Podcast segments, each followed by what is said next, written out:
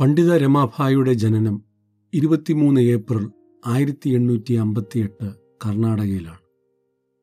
അവരുടെ പിതാവ് സംസ്കൃത പണ്ഡിതനായിരുന്നു. സംസ്കൃതം വായിക്കുവാനും എഴുതുവാനും രമാഭായിയെ അവരുടെ പിതാവ് പഠിപ്പിച്ചിരുന്നു. സ്ത്രീ ശാക്തീകരണം പെൺകുട്ടികളുടെ വിദ്യാഭ്യാസം വിധവമാരെ സംരക്ഷിക്കുക എന്നിവയിൽ ശ്രദ്ധ ചെലുത്തിയിരുന്ന രമാഭായി ഇംഗ്ലണ്ടിൽ പഠനത്തിനായി പോവുകയും അവിടെ വെച്ച് ആംഗ്ലിക്കൻ സഭയോടുള്ള ബന്ധത്തിൽ കർത്താവിനെ രക്ഷിതാവായി സ്വീകരിക്കുകയും സ്നാനപ്പെടുകയും ചെയ്തു.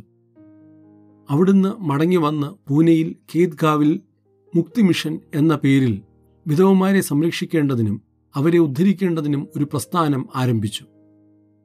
അവിടെ നടക്കുന്ന ഒരു പ്രാർത്ഥനയിൽ ജൂൺ ഇരുപത്തൊമ്പത് ആയിരത്തി തൊള്ളായിരത്തി അഞ്ച് പണ്ഡിത രമാഭായി യോഹന്നാന്റെ സുവിശേഷം എട്ടാം അധ്യായത്തിൽ നിന്ന് കൂടി വന്നതായ സഹോദരിമാർക്ക് വിവരിച്ചു കൊടുക്കുമ്പോൾ കേട്ടിരുന്നവർക്ക് പാപബോധം ഉണ്ടാകുകയും അവരുടെ പാപങ്ങൾ ഏറ്റുപറയുകയും ചെയ്തു. പരിശുദ്ധാത്മാവിന്റെ ശക്തി അവരുടെ മേൽ വരികയും അന്യഭാഷകളിൽ സംസാരിക്കുകയും പരിശുദ്ധാത്മാവിന്റെ അനുഭവങ്ങൾ പ്രാപിപ്പാൻ തക്കവണ്ണം ഇടയായിത്തീർന്നു. അത് ഒരു ഉണർവായി തീരുകയും ഇന്ത്യയുടെ പല സ്ഥലങ്ങളിലേക്ക് അത് വ്യാപിക്കുകയും ചെയ്തു. ഗ്രീക്കും ഹീബ്രുവും അടക്കം ഏഴ് ഭാഷകൾ പണ്ഡിത രമാഭായിക്ക് അറിയാമായിരുന്നു. പുതിയ നിയമത്തിൽ മത്തായ സുവിശേഷം മറാത്തിയിലേക്ക് അവർ പരിഭാഷപ്പെടുത്തി.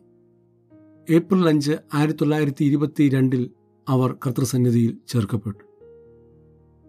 പണ്ഡിത രമഭായുടെ മുക്തിമിഷന്റെ പ്രവർത്തനത്തിലൂടെ അനേകം സ്ത്രീകൾക്കും കുഞ്ഞുങ്ങൾക്കും സംരക്ഷണം ലഭിക്കുവാനും വിദ്യാഭ്യാസം ലഭിക്കുവാനും ഇടയായി തീർന്നു